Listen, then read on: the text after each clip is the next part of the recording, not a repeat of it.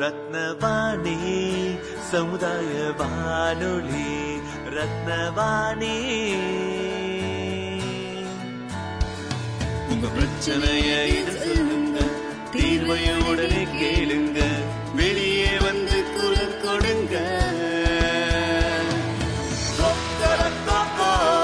இது மக்களுக்கான சேவை. அற்புத அம்சம் தெரிஞ்சுக்கோ, தமிழில் சொல்றோம் புரிஞ்சுக்கோ. ரத்னவாணி சமுதாய வானொலி. ரத்னவாணி. ரத்னவாணி 90.8 சமுதாய வானொலி ஒலிபரப்பு கோவை ஈச்சனாரி ரத்தினம் கல்லூரி வளாகத்தில் இருந்து ஒலிபரப்பாகிறது.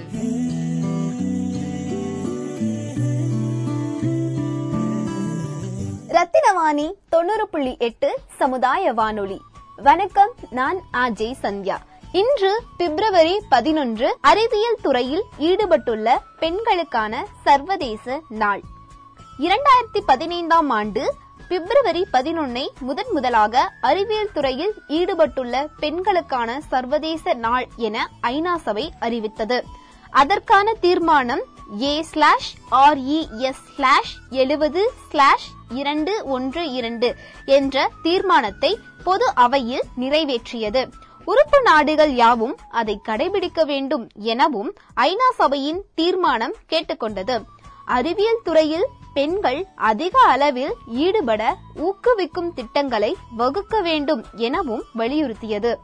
சர்வதேச அளவில் ஏற்றுக்கொள்ளப்பட்ட வளர்ச்சி இலக்குகளை ஒரு நாடு எட்ட வேண்டுமென்றால் அனைத்து துறைகளிலும் பெண்கள் சம அளவில் பங்கேற்பது அவசியம். இந்தியா மட்டுமல்லாமல் உலகம் முழுவதுமே அறிவியல் துறையில் பெண்களின் பங்கேற்பு குறைவாகத்தான் உள்ளது.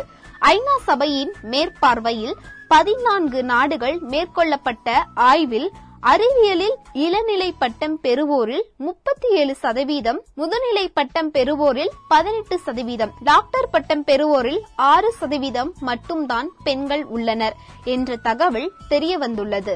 பெண்களுக்கு வாக்குரிமை அளிப்பதில் உலக நாடுகள் பலவற்றுக்கு முன்னுதாரணமாக திகழ்ந்த இந்தியா பெண்களுக்கு அறிவியல் கல்வியை அளிப்பதில் தயக்கம் காட்டவே செய்தது. காலனிய ஆட்சி காலத்தில் பெண்களுக்கு வேறு பாடத்திட்டம், ஆண்களுக்கு வேறு பாடத்திட்டம் என பிரிட்டிஷ் ஆட்சியாளர்கள் வைத்திருந்தனர். நாடு சுதந்திரம் அடைந்த பின்னரும் அதுவே தொடர்ந்தது. 1958 முதல் 1959 அமைக்கப்பட்ட பெண் கல்விக்கான தேசிய கமிட்டி தான் ஆண் பெண் இருபாலருக்கும் ஒரே விதமான பாடத்திட்டம் உருவாக்கப்பட வேண்டும் என பரிந்துரை செய்தது.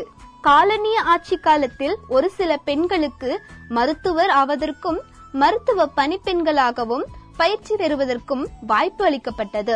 என்ற போதிலும் அறிவியலில் பிற துறைகளிலும் அவர்களுக்கு வாய்ப்பு மறுக்கப்பட்டே இருந்தது.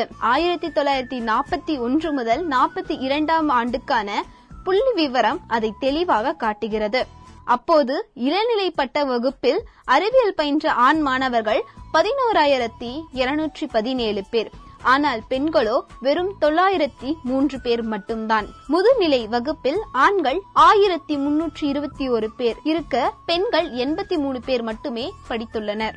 கடந்த 50 ஆண்டுகளில் இந்தியாவில் மேற்கொள்ளப்பட்ட நடவடிக்கைகள் காரணமாக பெண்கள் அறிவியல் கல்வி பெறுவது கணிசமாக உயர்ந்துள்ளது என்பதை மறுக்கவே முடியாது.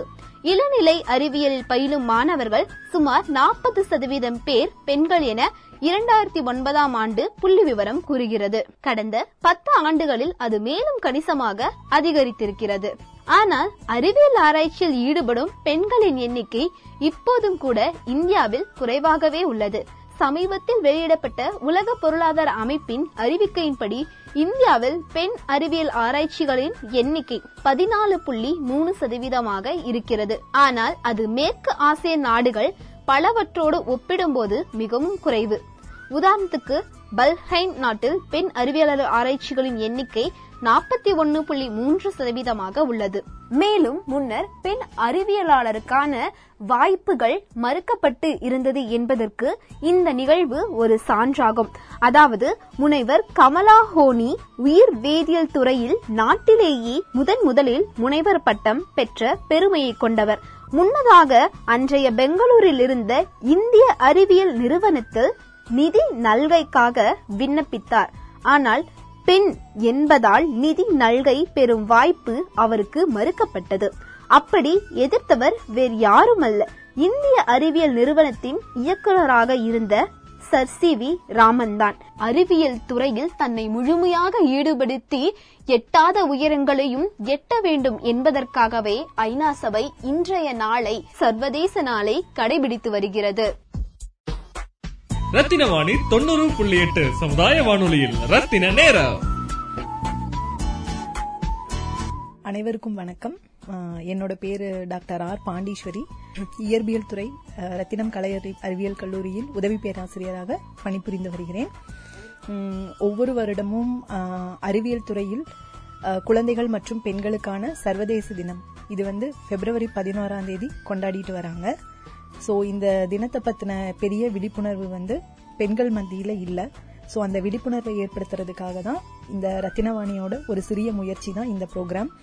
ஸோ இதில் வருடா வருடம் இது ஐநா சபை மூலமாக கொண்டாடப்பட்டு வருது. இந்த வருடம் இந்த விழாவானது நியூயார்க்ல இருக்கிற ஐநா தலைமையகத்தில் மெய்நிகர் வடிவம், அதாவது விர்ச்சுவல் மோட்ல இந்த சர்வதேச தினம் கொண்டாடப்பட்டு வருது. இதோட முக்கிய நோக்கம் அப்படிங்கிறது என்ன அப்படின்னா, பெண்கள் வெறும் பயனாளிகளா மட்டும் இல்லாம அவங்கள அறிவியல் துறையின் முகவர்களா அங்கீகரிக்கணும். அதுதான் இதோட முக்கியமான நோக்கமா இருக்கு. ஐநா சபையோட சஸ்டைனபிள் டெவலப்மெண்ட் கோல் அப்படின்னு சொல்ற நிலையான வளர்ச்சிக்கு உரிய இலக்குகள் அப்படின்னு சொல்லி அவங்க ஒரு 17 இலக்குகளை நிர்ணயிச்சிருக்காங்க. அதுல 6வது இலக்கா இருக்கிறது என்ன அப்படின்னா, சுத்தமான நீர் மற்றும் சுகாதாரம். சோ இப்ப ஒரு டவுட் வரலாம் எல்லாருக்கும், பெண்களுக்கும் சுத்தம், சுகாதாரம், தண்ணீர் இதுக்கும் என்ன தொடர்பு அப்படின்னு ஒரு கேள்வி எல்லாருக்குமே வரும். ஆனா நம்ம எல்லாருக்குமே ரொம்ப நல்லா தெரிஞ்ச பெண்களுக்கும் நீருக்கும் பாத்தீங்கன்னா இடையில எப்பயுமே பிரிக்க முடியாத ஒரு தொடர்பு இருந்துகிட்டே இருக்கும். அது பெண்களான நமக்கே அந்த தொடர்புகளை பத்தி அதிகமா தெரியாது. ஆனா நான் சில எடுத்துக்காட்டுகள் சொன்னேன் அப்படின்னு சொன்னா உங்களுக்கே தெரியும், ஆமா இல்ல, பெண்களுக்கும் தண்ணிக்கும் ஏதோ ஒரு தொடர்பு இருக்கு அப்படின்னு சொல்லிட்டு. சோ இத நான் வைரமுத்துவோட ஒரு திரைப்பட பாடல் மூலமா நான் தெரியப்படுத்த விருப்பப்படுறேன். வைரமுத்துவோட நதியே நதியே காதல் நதியே நீயும் பெண்தானே, இந்த பாடலை கேட்காத பெண்களே இருக்கவே முடியாது. அந்த பாடல்ல வைரமுத்து ரொம்ப அழகா ஒரு வார்த்தைகளையுமே பெண்ணையும் நீரையும் பத்தி அவ்வளோ அழகா தொடர்பு படுத்தி சொல்லிட்டே இருப்பாரு. அந்த பாட்டை கேட்டு உருகாத பெண்களே இருக்கவே முடியாது. எனக்கு ரொம்ப பிடிச்ச பாட்டு அப்படின்னா அந்த பாட்டு தான். அந்த ஒரு வார்த்தைகளுமே பெண்ணை பத்தியும் நீரை பத்தியும், ஒரு மனிதனோட வாழ்க்கையில பெண்ணும் நீரும் ஒரு ஸ்டேஜஸ் ஆஃப் லைஃப்ன்னு சொல்லுவாங்களே, அதுல எவ்வளோ தூரம் கலந்து இருக்கு. பிறப்புல இருந்து இறப்பு வரைக்கும் ஒரு நீரும் பெண்ணும் எப்படி ஒரு மனிதனோட வாழ்க்கையில கலந்திருக்காங்கிறத ரொம்ப அழகா வைரமுத்து சொல்லியிருப்பாரு.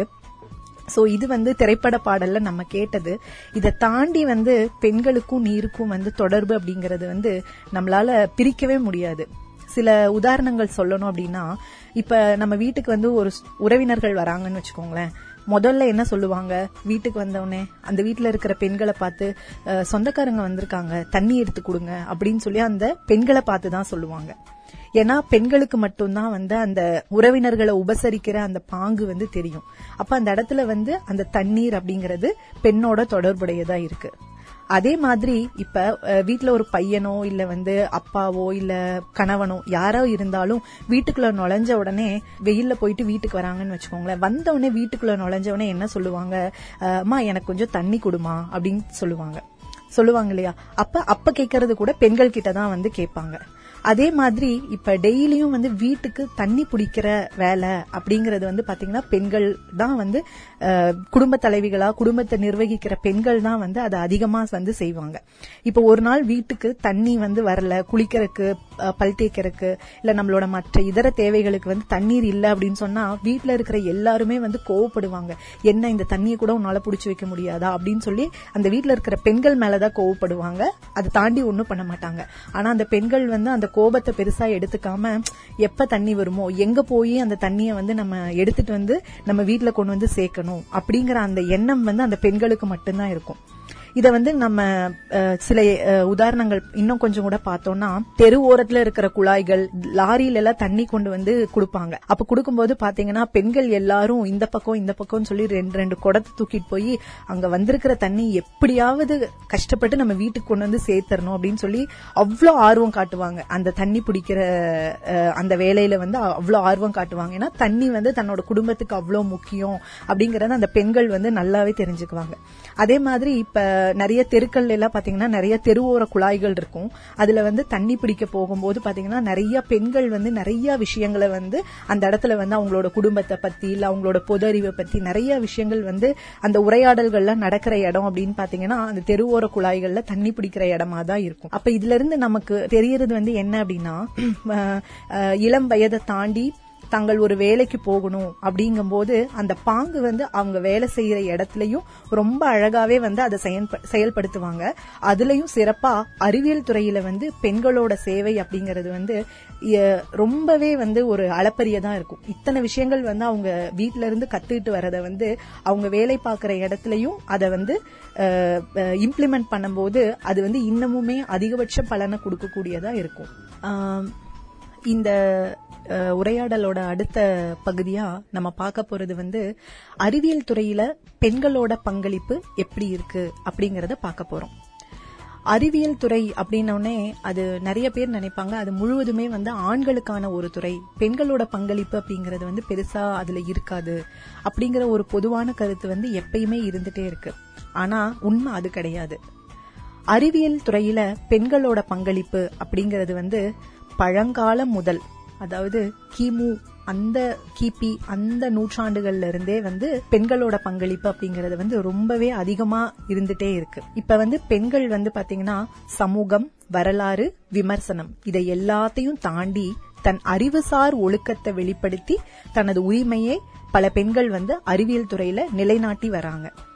நம்ம வந்து வரலாற்று பக்கங்களை வந்து சற்று புரட்டி பார்த்தோம்னா நமக்கு நிறைய விஷயங்கள் வந்து தெரிய வரும். அது என்னன்னு பார்த்தோம்னு வச்சுக்கோங்களேன், பல நாகரிகங்கள், அதாவது மனித இனம் தோன்றி பல நாகரிகங்களை கடைபிடிச்சிட்டு வந்த அந்த நேரங்கள்லயே வந்து பெண்கள் வந்து மருத்துவ துறையில ஈடுபட்டு இருக்காங்க. இப்பயுமே வந்து நம்ம கிராமத்து பக்கம் எல்லாம் போனோம் அப்படின்னு சொன்னா என்னதான் வந்து அறிவியல் மருத்துவ துறையெல்லாம் வளர்ந்திருந்தா கூட ஒரு எமர்ஜென்சி சிச்சுவேஷன் அப்படின்னு சொல்ற அந்த மகப்பேறு காலத்துல வரும்போது வேற வழி இல்லை அப்படிங்கும் போது இப்பயுமே அந்த ஊர்ல யாராவது மருத்துவச்சி இருக்காங்களா அப்படின்னு இப்பயுமே கேட்பாங்க. அதை வச்சே தெரிஞ்சுக்கலாம் மருத்துவ துறையில வந்து பெண்களோட அந்த உழைப்பு அந்த இது வந்து எவ்வளவு தூரம் இருக்கு, இன்னைக்குமே அதோட தேவைகள் இருக்கு அப்படிங்கறத நம்மளால வந்து புரிஞ்சுக்க முடியுது. அதே மாதிரி பண்டைய கிரேக்க காலத்துல வந்து பாத்தீங்கன்னா பெண்களுக்கு வந்து இயல் மெல்லியல், அதாவது நேச்சுரல் பிலாசபி அப்படிங்கிற துறையில வந்து அதிகமான வாய்ப்புகளை வந்து பண்டைய கிரேக்க காலத்துல வந்து கொடுத்தாங்க. அதே மாதிரி கிபி 2ஆம் நூற்றாண்டுல வந்து பாத்தீங்கன்னா அல்கமி அப்படின்னு சொல்ற ரசவாதம் அந்த துறையில வந்து பெண்களோட பங்களிப்பு ரொம்பவே அதிகமா இருந்தது. இப்படி வந்து வரலாற்று பக்கங்களை நம்ம வந்து புரட்டி பார்த்தோம்னா பெண்களோட பங்களிப்பு அப்படிங்கிறது ரொம்பவே அதிகமா இருக்கு. அதே மாதிரி 18ஆம் நூற்றாண்டுல பல்வேறு அறிவியல் துறை ஆய்வுகள்ல ஈடுபட்டு ஒரு பல்கலைக்கழகத்தோட தலைவராவே உயர்ந்திருக்காங்க ஒரு பெண், லாரா பாசி அப்படிங்கிறவங்க. இவங்கதான் வந்து முதல் பெண், ஒரு பல்கலைக்கழகத்தோட தலைவரா முதல் பெண் அறிவியலாளரா இருந்தவங்க வந்து லாரா பாசி அப்படிங்கிறவங்க தான். அதே மாதிரி 18ஆம் நூற்றாண்டோட தொடக்கத்துல வந்து பாத்தீங்கன்னா பாலின வரையறைகள் வந்து ரொம்பவே அதிகமா இருக்கும். பாலின வரையறைகள் அப்படிங்கறது வந்து பெண் எப்பயுமே வந்து ஆணை விட ஒரு பங்கு குறைவானவள் அப்படிங்கிற அந்த வரையறைகள் வந்து அதிகமா இருந்தது. அதனால பெண்களுக்கு நிறைய துறைகள்ல வந்து அவங்களுக்கான வாய்ப்புகள் வந்து மறுக்கப்பட்டுட்டே இருந்தது. ஆனா அறிவியல் துறை அடுத்தடுத்து முன்னேற்றம் அடைய அடைய நிறைய முற்போக்கான சிந்தனையாளர்கள் வந்து வரும்போது அந்த வரையறைகள் எல்லாம் உடைச்சு நிறைய பெண்கள் வந்து முன்னேறி வந்தாங்க. நமக்கு வந்து அறிவியல் துறையில பணியாற்றுற பெண்கள் எல்லாருக்குமே வந்து ரொம்ப ஒரு முன்மாதிரி அப்படின்னு நம்ம நினைச்சோம்னா அவங்க வந்து மேரி கியூரி, அவங்க தான் வந்து ஒரு முன்மாதிரி. என்னோட ரோல் மாடல் கூட மேரி கியூரி தான். அவங்க வந்து உங்களோட அறிவியல் துறையில வழங்கக்கூடிய மிக அதிகபட்சமான உயரிய பரிசு அப்படின்னு சொல்றதே வந்து நோபல் பரிசு தான். அந்த நோபல் பரிசு வந்து இவங்க 2 தடவை வாங்கியிருக்காங்க. அதுலயும் அதை வந்து சிறப்பா சொல்லணும் அப்படின்னு சொன்னா 2 வெவ்வேறு துறைகள்ல நோபல் பரிசு வாங்கின ஒரே பெண் அப்படிங்கிறவங்க வந்து நம்மளோட மேரி கியூரி தான். 1903ஆம் ஆண்டு இயற்பியல் துறையில நோபல் பரிசு வாங்கினாங்க. அதே மாதிரி 1911ஆம் ஆண்டு வேதியியல் துறையில நோபல் பரிசு வாங்கினாங்க. இது வந்து ஒரு ஒரு மிகப்பெரிய சாதனை. நோபல் பரிசு வாங்குறது அப்படிங்கறது வந்து அறிவியல் துறையில பங்காற்ற எல்லாருக்குமே வந்து ஒரு பெரிய கனவு. அந்த கனவை வந்து 2 தடவை வாங்கியிருக்காங்க. இந்த இடைப்பட்ட காலம் இருக்கு இல்லையா, 1903 முதல் நோபல் பரிசு மற்றும் 1911 2வது நோபல் பரிசு. இந்த இடைப்பட்ட காலத்துல வந்து மேரி கியூரி வந்து அனுபவிச்ச அந்த கஷ்டங்கள், அவங்கள பத்தி படிக்கும் போது அந்த கஷ்டங்கள் எல்லாம் நம்ம படிச்சோம்னா நம்மளால வந்து தாங்கிக்கவே முடியாது. ஏன்னா அந்த இடைப்பட்ட காலத்துலதான் அவங்களோட கணவர் வந்து இறந்து போனாங்க. அந்த இறப்பு, அந்த வேதனை, அது எல்லாத்தையும் தாண்டி அவங்க வந்து வேதியியல் துறையில நோபல் பரிசு வாங்கியிருக்காங்கிறது வந்து எவ்வளோ ஒரு பெரிய விஷயம் அப்படிங்கிறது வந்து அவங்களோட அந்த வாழ்க்கை வரலாறை படிச்சவங்களுக்கு மட்டும்தான் வந்து தெரியும். 1901ஆம் வருஷத்துல இருந்து 2010ஆவது வருஷம் வரைக்கும் பார்த்தோம்னா 40 பெண்கள் வந்து நோபல் பரிசு வாங்கியிருக்காங்க. அதுல வந்து 17 பரிசுகள் இயற்பியல், வேதியியல், மருத்துவம் அந்த துறைகளுக்கு வாங்கியிருக்காங்க. மீதி பரிசுகள் எல்லாம் வந்து பாத்தீங்கன்னா அமைதிக்கான நோபல் பரிசா வந்து கொடுப்பாங்க. இந்த நோபல் பரிசு வந்து இப்ப இந்த காலத்துல, அதாவது 2018ஆவது வருஷம் டோனா ஸ்ட்ரிக்லாண்ட் அப்படிங்கிறவங்க வந்து இயற்பியல் துறையில நோபல் பரிசு வாங்கினாங்க. அதே மாதிரி 2018ல பிரான்சஸ் ஹாமில்டன் அர்னால்ட் அப்படிங்கிற பெண் வந்து வேதியியல் துறையில நோபல் பரிசு வாங்கியிருக்காங்க. சோ இந்த மாதிரி வந்து பெண்களோட அறிவியல் பங்களிப்பு அப்படிங்கிறது வந்து ரொம்ப அதிகமாயிட்டே இருக்கு. இவங்கெல்லாம் வந்து ரொம்ப அறிவியல் துறையில சாதிச்ச பெண்கள். இவங்கெல்லாம் வந்து இவங்களை பத்தி படிக்கும்போது இன்னும் நமக்கு வந்து நிறைய அறிவியல் துறையில சாதிக்கணும் அப்படிங்கிற ஒரு தன்னம்பிக்கை, விடாமுயற்சி இது எல்லாமே வந்து வரும். இத்தனை நேரம் வந்து அறிவியல் துறையில சாதிச்ச பெண்களோட சில உதாரணங்களை வந்து நம்ம வந்து பார்த்தோம். ஆனா இந்த உதாரணங்களை எல்லாத்தையும் தாண்டி உலகம் முழுவதுமே இந்த அறிவியல் துறையிலோட பெண்களோட பங்களிப்பு வந்து அதிகமா இருக்கா அப்படிங்கிற ஒரு கேள்வி வந்து எல்லார் மனசுலயுமே இருக்கும். ஆனா என்ன ஒரு கசப்பான உண்மைனா, இந்த உலகம் முழுவதிலையும் அறிவியல் துறையிலோட பெண்களோட பங்களிப்பு வந்து ரொம்பவே குறைவா இருக்கு. இதை வந்து புறக்கணிக்கப்படும் பெண் விஞ்ஞானிகள் அப்படிங்கிற தலைப்புக்கு கீழே நம்ம வந்து பார்க்கலாம். இப்ப வந்து ஐநா சபை மேற்பார்வையின் கீழே ஒரு 14 நாடுகள்ல ஒரு ஆய்வு வந்து மேற்கொண்டாங்க. பெண்களை பத்தின ஒரு ஆய்வு. எத்தனை பேர் வந்து அவங்களோட அண்டர் கிராஜுவேட்னு சொல்ற இளநிலை பட்டம் வாங்குறாங்க, முதுகலை பட்டம் வாங்குறாங்க, முனைவர் பட்டம் வாங்குறாங்க அப்படின்னு ஒரு ஆய்வு நடத்தினாங்க. அந்த ஆய்வோட முடிவுல வந்து என்ன விஷயம் தெரிஞ்சது அப்படின்னு சொன்னா, அவங்களோட பள்ளி கல்வியை முடிக்கிறவங்கள 37% மாணவிகள் மட்டும்தான் அவங்களோட இளநிலை படிப்பை முடிக்கிறாங்க. அதுலயும் பாதி சதவீதம் 18% தான் முதுகலை பட்டம் படிக்கிறாங்க. இது முதுகலை பட்டமும் முடிச்சு பிஹெச்டின்னு சொல்ற அந்த முனைவர் பட்டம் வாங்குறவங்க வந்து பாத்தீங்கன்னா வெறும் 6% தான். அப்ப 37% யூஜி முடிக்கிறவங்கல வெறும் 6% மட்டும்தான் முனைவர் பட்டம் வாங்குறாங்க. இது வந்து ஒரு ஒரு ஆரோக்கியமான அறிகுறி அப்படிங்கறத நம்ம வந்து சொல்லவே முடியாது. ஏன்னா பெண்கள் வந்து ஆராய்ச்சி துறையில முனைவர் பட்டம் வாங்குறது அப்படிங்கறது வந்து ஒரு அத்தியாவசியமான ஒரு விஷயமா மாறிடுச்சு. நம்ம இந்தியா வந்து பாத்தீங்கன்னா நிறைய விஷயங்களுக்கு உலக நாடுகளுக்கு முன்னுதாரணமா இருக்கும். அதுல வந்து ஒரு முன்னுதாரணம் அப்படின்னு நம்ம சொன்னோம்னா வாக்குரிமை, பெண்களுக்கான வாக்குரிமை கொடுத்ததுல வந்து நம்ம இந்தியா வந்து ரொம்ப ஒரு மற்ற நாடுகள்லாம் பெண்களுக்கான உரிமைகளை மறுத்தப்ப இந்தியா வந்து பெண்களுக்கும் வாக்குரிமை இருக்கு அப்படின்னு சொல்லி அந்த வாக்குரிமையை வந்து கொடுத்து அவங்களோட உரிமையை நிலைநாட்டினாங்க. ஆனா நம்ம இந்தியாலேயே வந்து பெண்களுக்கு அறிவியல் கல்வியை வழங்குறதுல அப்ப வந்து தயக்கம் காட்டினாங்க. அதே மாதிரி பாத்தீங்கன்னா அந்த நிலை வந்து கொஞ்சம் கொஞ்சமா மாறிட்டே வந்து இப்ப கடந்த 10 ஆண்டுகள்ல இளநிலை பட்டம் பெறுவோரோட பெண்களோட எண்ணிக்கை வந்து ரொம்பவே அதிகமா இருக்கு. ஆனா இளநிலை பட்டம் முடிக்கிறாங்க, அறிவியல் ஆராய்ச்சிக்கு வர பெண்கள் வந்து ரொம்ப குறைவு. ஏன் இப்படி சொல்றோம் அப்படின்னா, இளநிலை பட்டம் அப்படின்னு பிஎஸ்சியோ பிஇ அது மாதிரி ஏதாவது ஒரு டிகிரி முடிச்சிடறாங்க. அதுக்கப்புறம் மேற்படிப்பு படிக்கணுமா, இல்ல நான் வந்து டாக்டரேட் ஆகணுமா அப்படின்னு பெண்கள் நினைக்கிறதுக்கு சில காரணங்களும் இருக்கு. பெண்கள் மத்தியில அதுக்கான விழிப்புணர்வு இல்ல அப்படிங்கறது ஒரு ரீசன். அதே மாதிரி நம்ம படிச்சா நம்ம வந்து வயசு ஜாஸ்தி ஆயிரும், நம்மளால வந்து கல்யாணம் பண்ணிக்க முடியாது, அந்த ஏஜ் எல்லாம் தாண்டிரும் அப்படிங்கிற தயக்கமும் ஜாஸ்தி. இந்த குடும்ப உறுப்பினர்கள் இல்ல அவங்கள சுத்தி இருக்கிற இந்த சமூகம் வந்து அவங்க மேல போடுற அந்த பிரஷர் வந்து ரொம்பவே அதிகமா இருக்கும். என்ன இன்னும் உங்க பொண்ணு படிச்சுட்டே இருக்காளா, வேலைக்கு போகலையா, கல்யாணம் பண்ணலையா, இந்த மாதிரி வந்து சுத்தி சமூகத்துல இருக்கிற மற்ற மனிதர்கள் வந்து கொடுக்கற அந்த பிரஷரே வந்து நம்ம படிச்சது போதும், இதோட நம்ம லைஃப்ல வந்து செட்டில் ஆயிக்கலாம் அப்படிங்கிற மாதிரியான எண்ணத்தை வந்து அதிக. இது வந்து மிகவுமே தப்பான ஒரு அணுகுமுறை.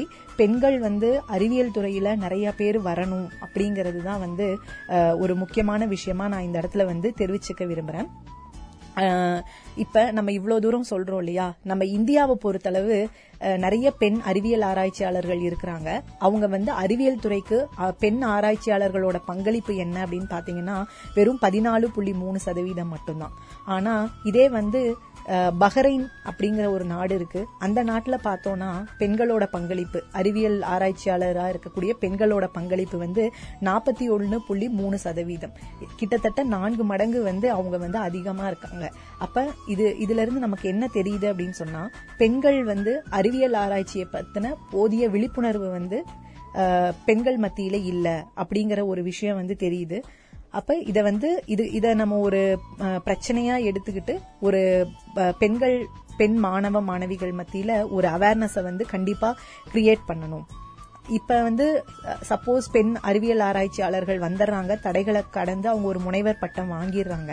ஆனா என்ன ஆகுது அப்படின்னா, ஒரு ஆராய்ச்சி கழகத்திலயோ இல்ல அந்த மாதிரி இடத்துல வந்து வேலை செய்யறாங்க அப்படின்னா அந்த இடத்துல வந்து நீ ஒரு பெண் அப்படின்னு சொல்லி நிறைய இடத்துல பாகுபாடு காட்டப்படுது. அவங்களோட அறிவு என்னதான் அறிவா இருந்தா கூட அது வந்து அவங்கள வந்து ஓரம் கட்டுற சில விஷயங்களுமே நடக்கதான் செய்யுது. அதே மாதிரி பெண் ஆராய்ச்சியாளர்களுக்கு நிதி வழங்குறதுல கூட தயக்கம் காட்டப்படுது அப்படின்னு ஒரு கருத்து கூட இருக்கதான் செய்யுது. அப்ப இத்தனை அறிவியல் ஆராய்ச்சி துறையில பெண்கள் வந்து நிறைய தடைகளை வந்து தாண்ட வேண்டியதா இருக்கு. பெண் அப்படிங்கிற காரணத்துக்காகவே நிறைய தடைகளை வந்து தாண்ட வேண்டியது இருக்கு. இப்ப வந்து பாத்தீங்கன்னா பெண்களுக்கு எதிரான வன்கொடுமைகள் அதிகமா இருக்கு அப்படின்னு நம்ம வந்து சொல்றோம். இந்த வன்கொடுமைகள் வந்து பாத்தீங்கன்னா ரொம்பவே வெளிப்படையா தெரியக்கூடியது, வார்த்தைகளாலேயோ இல்ல வந்து செயல்களாலேயோ வந்து அந்த வன்கொடுமையை வந்து நம்ம வந்து பார்க்க முடியும் அல்லது உணர முடியும். ஆனா இந்த மாதிரி பாகுபாடு காட்டுறது அப்படிங்கறது வந்து ரொம்பவே நுட்பமான ஒரு விஷயம். அதை வந்து நம்மளால கண்ணால பார்க்க முடியாது, ஆனா ரொம்ப உணரத்தான் முடியும். அப்ப இந்த மாதிரியான பாகுபாடுகளை எப்படி நம்ம வந்து களையிறது அப்படின்னு சொன்னா, மனிதர்கள் மத்தியில மனமாற்றம் அப்படிங்கிற ஒண்ணு வந்து கண்டிப்பா வேணும். அந்த மனமாற்றம் இருந்தா மட்டும்தான் ஆண் பெண் அப்படிங்கிற அந்த பாகுபாடை வந்து நம்மளால களைய முடியும். அப்ப அந்த பாகுபாடுகளை களையணும் அப்படிங்கிற ஒரு நோக்கத்துக்காக மட்டும்தான் ஐநா சபை வந்து இந்த மாதிரியான சர்வதேச தினங்களை வந்து கொண்டாடிட்டு வருது. அப்ப இந்த பாகுபாடுகளை களைந்து சமத்துவத்தை எட்ட வேண்டும் அப்படிங்கிற ஒரே நோக்கம்தான் இந்த மாதிரி சர்வதேச தினங்கள் வந்து கொண்டாடப்படுறதுக்கு ஒரு முக்கியமான காரணியா இருக்கு. நம்மளுடைய தமிழ்நாடு எப்பயுமே வந்து பெண்களுக்கான ஒரு உரிமைகளை கொடுக்கறதுல வந்து ஒரு முன்னுதாரணமா எப்பயுமே இருந்துட்டே இருக்கு. அது வந்து எல்லாருக்குமே ஒரு தெரிஞ்ச விஷயம். உதாரணத்துக்கு நம்ம இந்த பெண்கள் வந்து ஒரு விளையாட்டா சொல்லுவாங்க, எலெக்ஷன் டைம் அப்பெல்லாம் வந்து சொல்லுவாங்க, பெண்கள் நினைச்சாங்கன்னா யாரு ஜெயிக்கணும் இல்ல யாரு ஜெயிக்க கூடாது அப்படிங்கிற அந்த டிசைடிங் ஃபேக்டரே வந்து பெண்கள் போடுற வாக்கு தான் அப்படிங்கறத வந்து எப்பயுமே வந்து சொல்லிட்டே இருப்பாங்க. அந்த அளவுக்கு வந்து நம்ம சமூகத்துல ஆண்களுக்கு இணையா பெண்களுக்கும் உரிமைகள் அப்படிங்கறது வந்து இருக்குது. நம்ம தமிழ்நாடு வந்து எப்பயும் ஒரு ப்ரோக்ரஸிவான ஸ்டேட்டா எப்பயுமே இருந்துட்டே இருக்கு. அதை நம்ம எப்படி சொல்லலாம் அப்படின்னா, இங்க வந்து பெண்களுக்கான உரிமைகள் வந்து எப்பெல்லாம் மறுக்கப்படுதோ அதை வந்து தொடர்ச்சியா அந்த உரிமைகளை வந்து ஏதாவது ஒரு வடிவத்துல திருப்பி திருப்பி கொடுக்கணும் அப்படிங்கறத நினைச்சிட்டே இருப்பாங்க. எந்த ஆட்சியாளர்கள் வந்தாலும் பெண்களுக்கான சில சிறப்பான சலுகைகளை வந்து கொடுத்துட்டே இருப்பாங்க. ஏன்னா அவங்க வந்து நிறைய வீடு அப்படிங்கறத தாண்டி நிறைய வெளியில வரணும், நிறைய வேலைகள் செய்யணும், அதனால நம்ம சமூகத்துல நிறைய மாற்றங்கள் வரணும் அப்படிங்கறத வந்து எந்த ஒரு அரசாங்கமுமே வந்து தொடர்ச்சியா விரும்பிட்டே இருக்கும். அதுக்கு உதாரணங்கள் தான் வந்து பாத்தீங்கன்னா வீட்டுல வந்து இந்த மிக்சி, கிரைண்டர் அது மாதிரியான பொருட்கள் வந்து கொடுக்கறது, அவங்களோட வேலை பளுவை வந்து குறைக்கிறது, அது ஒண்ணு. அதே மாதிரி இப்ப வந்து பாத்தீங்கன்னா மகளிருக்கான அந்த பேருந்து, கட்டணமில்லா பேருந்து அப்படிங்கிற ஒரு வசதியை வந்து இப்ப வந்து உருவாக்கி கொடுத்திருக்காங்க. இதன் மூலமா வந்து நிறைய பெண்கள் வந்து வேலைக்கு போற பெண்கள் வந்து பலனடைகிறாங்க. அவங்களோட குடும்ப வருமானம் வந்து அதிகமாகுது. மேலும் அவங்க வந்து சிக்கனப்படுத்துறாங்க, அவங்களோட பணத்தை வந்து சிக்கனப்படுத்தி அவங்களோட வாழ்க்கை தரம் வந்து உயர்றதுக்கு இது ஒரு சின்ன ஹெல்பிங் ஃபேக்டரா வந்து இருக்கு அப்படிங்கறத வந்து நம்ம வந்து சொல்லலாம். அதே மாதிரி வந்து பாத்தீங்கன்னா இப்ப நடக்கிற இந்த கவுன்சிலர் அண்ட் மேயர் எலெக்ஷன்ல வந்து பாத்தீங்கன்னா நியர்லி 50% ஆஃப் சீட்ஸ் வந்து கொடுத்திருக்காங்க. அதுவும் சென்னை, கோவை அந்த மாதிரி முக்கியமான இடங்கள்ல வந்து மேயர் வாய்ப்பு வந்து பெண்களுக்கு வந்து கொடுத்திருக்காங்க. இது வந்து ஒரு நல்ல ஒரு முன்னுதாரணம் நம்ம வந்து எடுத்துக்கலாம்.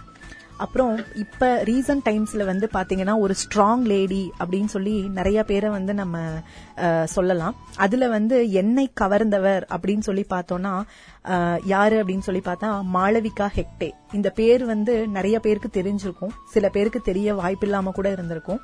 அவங்க யாரு அப்படின்னு சொல்லி பாத்தீங்கன்னா முன்னாடி காஃபி டேவோட சீஃப் எக்ஸிகியூட்டிவ் ஆபிசர், சிஇஓவா இருந்தவர் வந்து மிஸ்டர் சித்தார்த். இவர் வந்து 2019 அவரோட சில பண தேவைகள்னால, கஷ்டங்கள்னால அவர் வந்து சூசைட் பண்ணிட்டாரு 2019 வருஷம். அவர் இறந்ததுக்கு அப்புறம் அவரோட ஒய்ஃப் வந்து மாளவிகா ஹெக்டே, அவங்க வந்து அந்த கம்பெனியை டேக் ஓவர் பண்ணி சிஇஓவா மாறினாங்க. அவர் இறந்தப்ப அந்த காஃபி டே கம்பெனியோட அந்த கடன் அப்படிங்கறது வந்து பாத்தீங்கன்னா கிட்டத்தட்ட 7,200 கோடியா இருந்துச்சு.